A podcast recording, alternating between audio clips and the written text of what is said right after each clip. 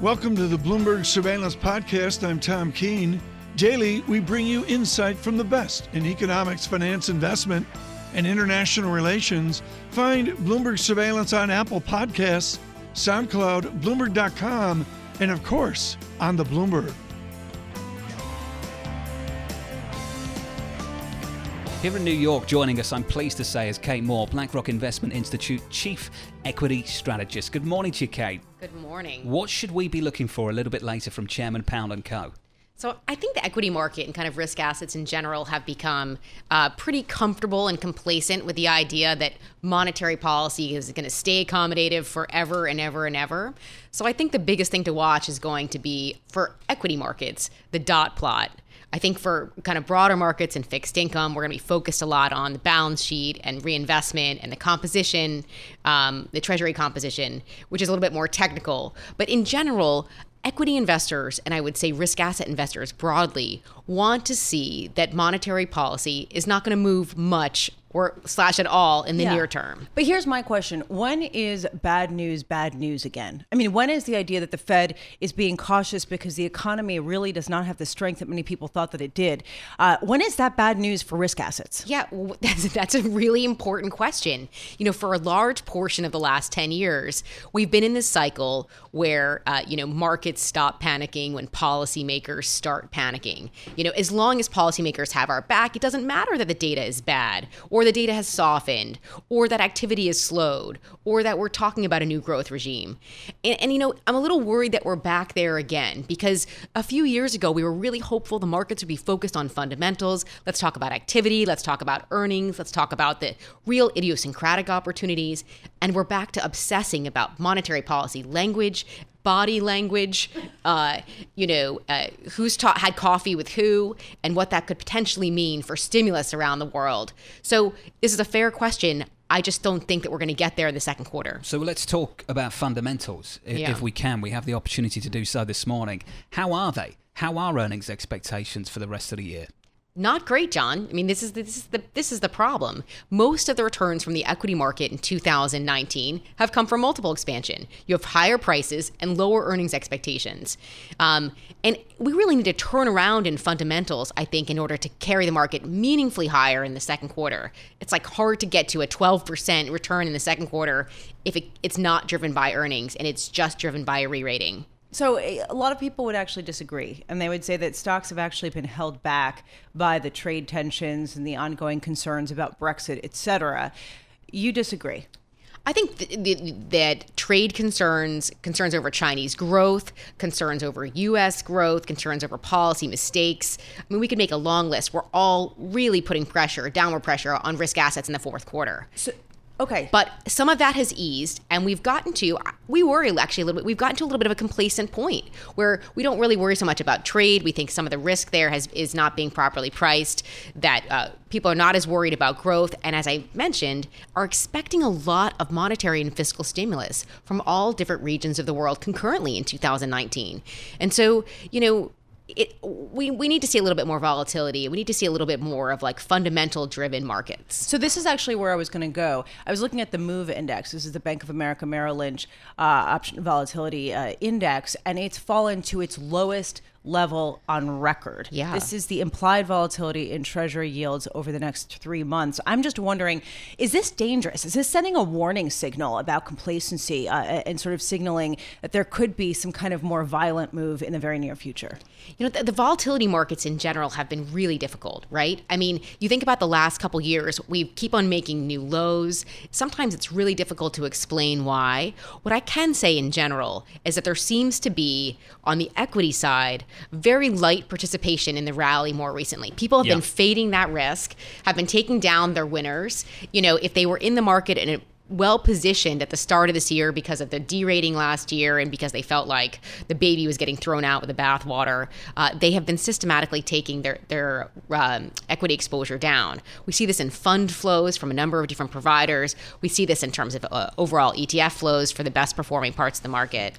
And so, you know, it's a, it has all of us scratching our heads. I wish I had a better answer on vol, whether it was the equity or the um, you know treasury option vol, but it, it, does feel like it should rise a little bit. Long Fed patience, short volatility. It's been the trade of the last three months, and in the words of Bank of America, the pain trade for stocks is still up. Yes. Um, do you agree with that? There is simply no greed to sell in equities. That's the line from Bank of America. It sounds like to some degree it resonates with you, Kate. There is some sympathy. You know, full disclosure, I used to work on that team uh, some years ago now. So I'm very familiar with the pain trade is higher view. Um, from a fund flows perspective, I think that's right. From a flows and positioning and technicals perspective, you can make some of that argument. Uh, from a valuations perspective, I think we're neutral you know we've re-rated back to a level that that feels fair with a um, you know an economic and macro backdrop where we're still having growth albeit at a slower pace where monetary and fiscal policy looks more supportive than it did six months ago uh, but the fundamentals is what I keep on getting hung, hung up on. It's the earnings story. The fact that the earnings revision ratios are the weakest in three years yeah. and are not abating. So, Kate, where is the biggest opportunity in mm. equities right now? Well, so Quality's performed very well in 2019, but I think this is still a, an opportunity for quality. We're really focused on kind of secular growers. And so that takes us to technology and healthcare, which I know had been very consensus sectors, but frankly, deliver. They deliver on earnings, they're delivering on consistency of earnings. Their balance sheets are great. And I really want to own companies that, you know, have the ability to uh, continue to expand even in a slowing growth environment. So, you know, that, that's kind of our favorite bit. And we're also pretty excited about emerging markets still. Hey, um, Kate, great to catch up with you. As always, thanks for dropping by. Kate Moore, BlackRock Investment Institute Chief Equity Strategist on the pain trade and a whole lot more.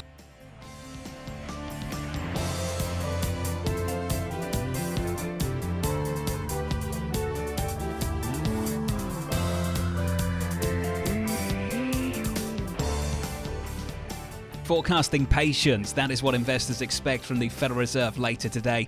Unchanged, that is what investors expect to happen with interest rates. The news conference is where the focus will be with Chairman Powell and the summary of economic projections, all of the forecasts for the economy, including where each and every individual policymaker on the FOMC expects rates to be in 19, 20, and perhaps beyond too. Let's bring in the team, shall we, to get their forecast, their outlook, and the day's guide for Federal Reserve Decision Day. Carl Riccadonna, Bloomberg Economics Chief U.S. Economist, and on the phone from Washington, D.C., he will be in the room with Chairman Powell a little bit later. Michael McKee, International Economics and Policy Correspondent. Mike, you get the honors, sir. Give me the outlook, the day's guide for the Federal Reserve. Well, really, what Wall Street is looking for is for no mistakes, no deviation from the Wall Street line, which is the Fed's on hold, and there's no danger of them uh, raising rates this year. Not likely to get an absolute view from Jay Powell, but I think he'll be as cautious as possible, not try to say anything that will lead them to think one way or the other the Fed may change policy this year. Um, we're going to see in new forecasts for growth and inflation, they'll have to be marked down a little bit, but enough to justify a major move in the dots, uh, not clear. All right, so uh, come on in here, Carl Riccadonna, because right now I'm looking at the WIRP function on the Bloomberg terminal showing that there is a 37% chance of a rate cut come January 2020, zero chance of a rate hike uh, again this cycle, probably. Is this something the Fed likes seeing? I don't think they like seeing that uh, high of a probability of a rate cut at the start of next year. Uh, that's not really their intention at the moment, uh, and I suspect the dot plot will lean against that. Now, the Fed's in a bit of a difficult uh, bind here because if they're too optimistic on uh, the e- economic outlook, then they risk a repeat of December, uh, where the markets viewed the Fed as having a, a, a tin ear to signs of economic strain. That being said, if they really focus on uh, acknowledging weakness in recent data like retail sales, like the last payroll report, uh, then they're going to push those rate cut probabilities even higher.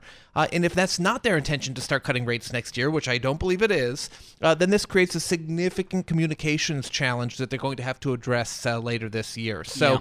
That being said, I think they maybe err on the side of caution with respect to sounding too dovish uh, because they don't want to reinforce that uh, that rate cut. But uh, Mike raised an important question yesterday when you and I caught up. Mike, you said, "What does the Federal Reserve do if inflation expectations remain low, or in fact?" go lower? Do we have any idea, Mike? No, we don't at this point. Uh, they haven't been able to generate inflation. They're talking longer term about uh, changing some of their policy regimes, but that's not going to come up today. So the question is uh, what is their inflation outlook and what drives it? Because nobody seems to have a way to get inflation up to or above 2% except hope that the Phillips curve actually holds. We're waiting on that right now, and uh, we haven't seen any evidence that it's happening. We're getting stronger wage growth. We've got cycle high wage growth, but it's not feeding into the inflation indexes. Although, Carl, uh, Chair Powell did say that he thinks that some inflation, some wage pressures in particular, are uh, greater than are being reflected by the data. Is there any sign that we actually are starting to see a return of the Phillips curve? I, I think we're seeing the early stages. Uh, Mike's right that it's not uh, showing up in the inflation uh, data just yet, uh, but we've only recently seen the pickup in wage pressures. It really started around November of last year. Uh, Amazon had the minimum wage increase. A lot of retailers uh, followed suit, and from November through February, you saw a pretty significant acceleration in average hourly earnings in the jobs report. that number may actually underrepresent what's happening in the broader economy because it reflects a lot of uh, uh, I hate to use uh, the term lower quality, but uh, lower skilled, lower quality jobs, which tend to be lower paying, uh, and that tends to uh, deflate uh, the number overall. So we're seeing wage pressure show up, and it's a matter of time for that to percolate through the system. So Mike says we're not seeing signs of the Phillips curve working. I would add a, a footnote to that. We're not seeing it just yet, but I think we will see it later this year. It's too soon for the Fed to start focusing on that because they want the data uh, to really lead the way. But I, I do suspect with the economy growing above trend and yeah. wage pressures at a post recession high, we will see more consumer inflation later this year, and that will put the Fed back into play. And and and to that point, the fact that we are getting some kind of melting in trade tensions also feeds into this. Michael McKee, Bloomberg International Economics and Policy correspondent in Washington D.C., uh, come on in here and talk a little bit about how that thawing backdrop, the increase in stimulus from the PBOC in China, uh, may complicate the issue for the Federal Reserve right now. Well, one of the Fed's lines over the last year uh, or last couple of months, put it that way, in terms of uh, the idea of being on hold is that economic conditions around the world have slowed, and therefore that puts a brake on U.S. economic growth possibilities. Uh, we're seeing some signs that uh, maybe we're getting a little bit of a pickup in Europe, and then China has been flooding its economy with stimulus. If that works, and if Europe picks up, then we're going to see uh, additional growth in the United States, and uh, that's another factor they have to take into account. What it really comes down to is a question of timing. Uh, the Fed uh, believes that the economy is going to pick up and that'll generate more inflation. But when does it do that and how does it signal it? Ordinarily, the Fed, or up to this point, the Fed has wanted to be ahead of the economic developments, ahead of the idea of inflation. But now they're sort of having to wait because Wall Street doesn't trust them to do that. Although, and Carl may want to weigh in on this, uh, we are seeing break evens start to rise. So there is a little bit of inflation being priced into the markets that kind of hasn't been reflected in sentiment yet. Mike makes a very good point there. Uh, the, the, the, Fed doesn't want to be leading the this, way group here. Group love? Come on. There's always group love with uh, me and Mike McKee. Uh, but uh, the Fed uh, tried to lead a little too hard uh, back in December, and uh, we saw what the market outcome was. Uh, so now the Fed has been chastened by that experience, uh, and now is going to let the market kind of beg for rate increases, and the Fed will not be overly concerned about being perceived as being behind the curve, and then happily delivering what the market is asking for, and that'll be far less disruptive. I do think we could see that start to materialize in the back half of the year. Mike, you'll be in the news conference later. First question for Chairman Powell from you. What is it? Well, it depends on what they say, but basically, you'd be looking for um, what is the, what would make them change their patient strategy. There's a lot of different ways you can ask that question, but is there something that they're looking at that the market can look at to get an idea of what the Fed reaction function is going to be? Basically, uh, you don't want to give away your, your secret sauce, right? You're not going to give away your question. Um, well, you kind of got to know what they're going to do before you ask what they no, did. No, it's all preconceived. no, uh, Carl, what would be the question you'd want to ask Chair Powell? Uh, I I pepper him on the issue of uh, what would get the Fed back into play because it's a pretty subtle change in forecast that has shifted them from a world where they were looking for two rate hikes this year and one rate hike next year uh, to a world where they're on uh, permapause. Uh, and really, that's the difference of uh, GDP growth shifting from two and a half to two inflation shifting from something just above two down to two, unemployment rate uh, shifting from three and a half up to four for their outlook. Uh, so it's not going to take a lot in a, a, change, a mild upward surprise in the economy uh, to really get them back to the type of forecast they were looking at in September and December of last year uh, when they, in fact, were uh, expecting uh, additional rate hikes. The one thing I would highlight here, right, the real Fed funds rate, the inflation adjusted interest rate, uh, is about 0.3 right now. Uh, the economy has never rolled over with real interest rates so low. So we're still uh, a long way from the Fed actually stepping on the brake pedal. Carl Riccadonna, great to catch up with you. Sure thing. As always. Uh, no doubt you'll be a busy man a little bit later. Bloomberg Economics chief U.S. economist. He's on busy the phone right now. From Washington, D.C. Um, he's not really. He enjoys this. This is leisure time for So if you enjoy it, you're not busy. Ugh, he, he, really? got, he got to work about 10 minutes ago. and it, it dropped by the studio. Are you, are you going to thank Michael McKee? It's I'm- not I'm work if about you love but what you're you're interrupting me. From Washington. He's busy already. He's working. Michael McKee, international economics and policy correspondent, because he hates this. Carl and Mike, great to catch up with you Sure both. thing.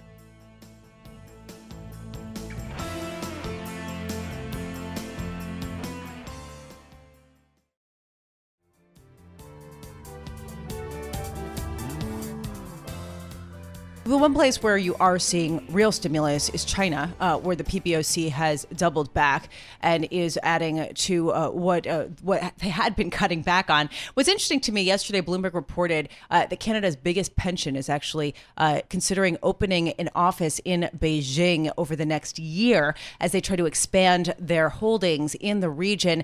Uh, joining us now, Teresa Kong Matthews, Asia head of fixed income and portfolio management here in our Bloomberg Interactive uh, Brokers studios. Teresa, do you think that this is a good time to be plowing into, in particular, China?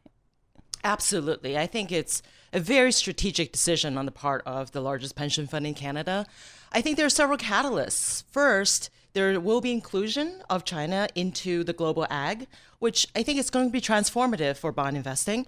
As we all know, MSCI will be adding China as well in, in actually greater steps than had previously announced. So I think CPP, I, and I'm guessing it's CPPC. um, It is. ding, ding, ding, ding. um, will in fact, you know, be looking back at this 10 years from now and congratulating themselves in terms of being very forward looking. Teresa, let's talk about how you're managing your exposure to Asian markets at the moment. What do you do when you have this really strong rally in global markets, but there's very little sign in stability in the fundamentals? How do you reconcile those two things at the moment?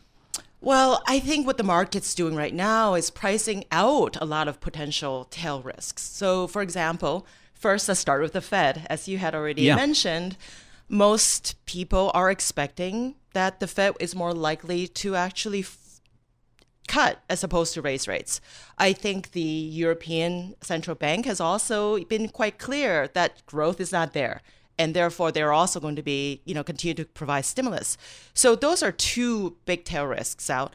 And then last but not least, certainly everyone's looking at the trade talks and hoping for some type of resolution. Even if it's a short-term trade resolution without a long-term resolution on all the other areas like intellectual property, I do think that the market will really be breathing a sign of relief even with that. You know, it's interesting because when people say that they're they're going into China and buying assets right now, I have to wonder how the recent uptick in defaults, corporate defaults, plays into this. The fact that the PBOC that, that China is allowing companies and even some local governments to actually start to fail to pay their bills, and I'm wondering how does that factor into how you invest in the region? That's a great point. You know, to be sure, defaults in China will continue to slowly increase. The important point to take away here is that defaults are a necessary evil. In all developed markets, spreads price in the default risk. And arguably, China is actually not completely pricing in the expected future default risk. So, this is what we call the credit spread. So I, I think it's really important to realize that you know these defaults will continue to slowly tick up. Um, the other thing I just want to mention is that you know China is really the only country where I constantly hear headlines about the total notional amount of defaults. Nowhere else in the world do we talk about notional defaults. So if you actually put in a denominator and if you actually take out all of the government debt and all the policy bank bond debt, so which, you know, are arguably truly sovereign risk. But if you could include everything else, the actual default rate in China, when we measure it with that denominator, is about 0.6% which is still substantially below where the rest of the world is, which is, you know, about hovering between one and a half to two percent. That's a good point. I think that the fear is that this is the tip of the iceberg, number one, because the defaults are just starting uh, to pick up and, and the and the government is just allowing them to actually happen. That's number one. But number two, the amount of corporate debt, uh, especially given the shadow banking system in China, is materially larger than some of the official numbers are stating. And there is concern, especially given the fact that the PBOC itself was ratcheting back its stimulus stimulus because they were concerned about the growth in leverage. The fact that they are backtracking and relevering is also a concern. Is that a problem for you? I think it's really important to continue to monitor the state of monetary policy as well as fiscal policy. To be sure, you know, China has taken one step forward and one step back with respect to deleveraging. And it's certainly true that the defaults ticking up has an impact on what we do. But arguably, what we've actually been looking forward to um, are actual corporate spreads to actually widen to take into account this future default risk. I would also like to make the distinction between the different types of debt. You know, a lot of times people talk about China in one big breath, but it's really important to point out that there are corporates completely private held enterprises where we do think defaults will certainly pick up because of access to capital, as you had pointed out. There's the what I call gray area. A lot of the state owned enterprises are really part of the mixed economy. Privately held somewhat, yeah, um, state owned somewhat, but also you know some of these are actually have have public traded stock. And then last but not least, there are the what I call munis slash LGFVs, local government bonds. With respect to the SOEs, this is where real credit analysis really needs to take place because a company that is strategically very important at the national level should not be priced the same as a municipal uh, as a excuse me as a as a company that is doing let's say some type of natural resource extraction that could be detrimental to the future of the environmental policies of China. And then last but not least, I do think that local government debt might trigger technical defaults, but until a legal framework is in place whereby there's a bankruptcy remoteness to the municipalities, I don't really see that area actually picking up in terms of defaults. Hey, Teresa, great to catch up with you. Really insightful stuff. Teresa Kong there, Matthews Asia Head of Fixed Income and Portfolio Managers.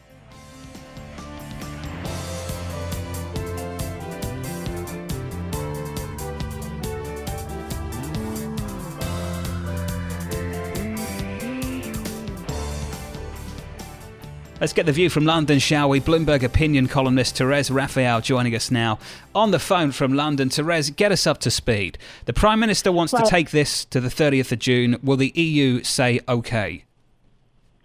So the EU has a decision to make, and that is which risk they think is worse. Is it a, a risk of a no deal Brexit happening or the risk of Britain uh, being part of messy European parliamentary elections that uh, would leave it staying in the European Union for a longer period of time and, um, uh, you know, and, and possibly complicating the way EU policy works. I think the, the European Union is likely to grant the short extension. I think that, that we can pretty much assume is going to happen. The question is what conditions they'll put on it and whether they will rule out a longer extension if May's deal doesn't get through Parliament, which he intends to resubmit um, if not next week, then um, then later this month. So I'm looking at the pound right now. Uh, it did fall to session lows after this came out that uh, Theresa May was just looking for a three month extension. Why do you think? Why why is this a bearish sign for uh, for the sterling? Right, because it creates a new Fed. So just last week, um, we were all relieved to hear that the Parliament voted against having a no deal exit. They voted in no uncertain terms. But that didn't really take no deal off the table because it's on the statute book. And what um, what May's been forced to do is, against her will, is to ask for only a short extension and not a longer extension. So that creates another cliff edge at the end of uh, June. If if the European Union doesn't agree to extend the extension, or if Parliament doesn't pass her deal, we still are faced with the possibility that Britain leaves uh, with no deal at all, and and you know that's a very bearish sign. Now, the caveat here is Parliament could step in and try to take control. They could try to pass an amendment to her motion the next time she submits her deal that says, you know, um, we voted not to, to leave without a deal, and therefore, uh, we, you know, they could pass a vote of no confidence. They could try to to vote in favor of a second referendum. So it doesn't mean automatically no deal would happen at the end of June, but it clearly leaves that as a possibility. Another layer of complexity to all of this the leader of the opposition party, Labour's Jeremy Corbyn, demanding a confirmation referendum on a Brexit deal. Therese, what is that? well, Corbyn has been. Um, you know, officially in favor of a second referendum as his party's position if they couldn't get a general election. Personally, he hates the idea. He he you know would like to see Brexit happen. He uh, would like to see this government fall. So a confirmation referendum sort of splits the difference. It says, well, you know, whatever if her deal gets through, we'll support her deal, but then we want it to put it to the people.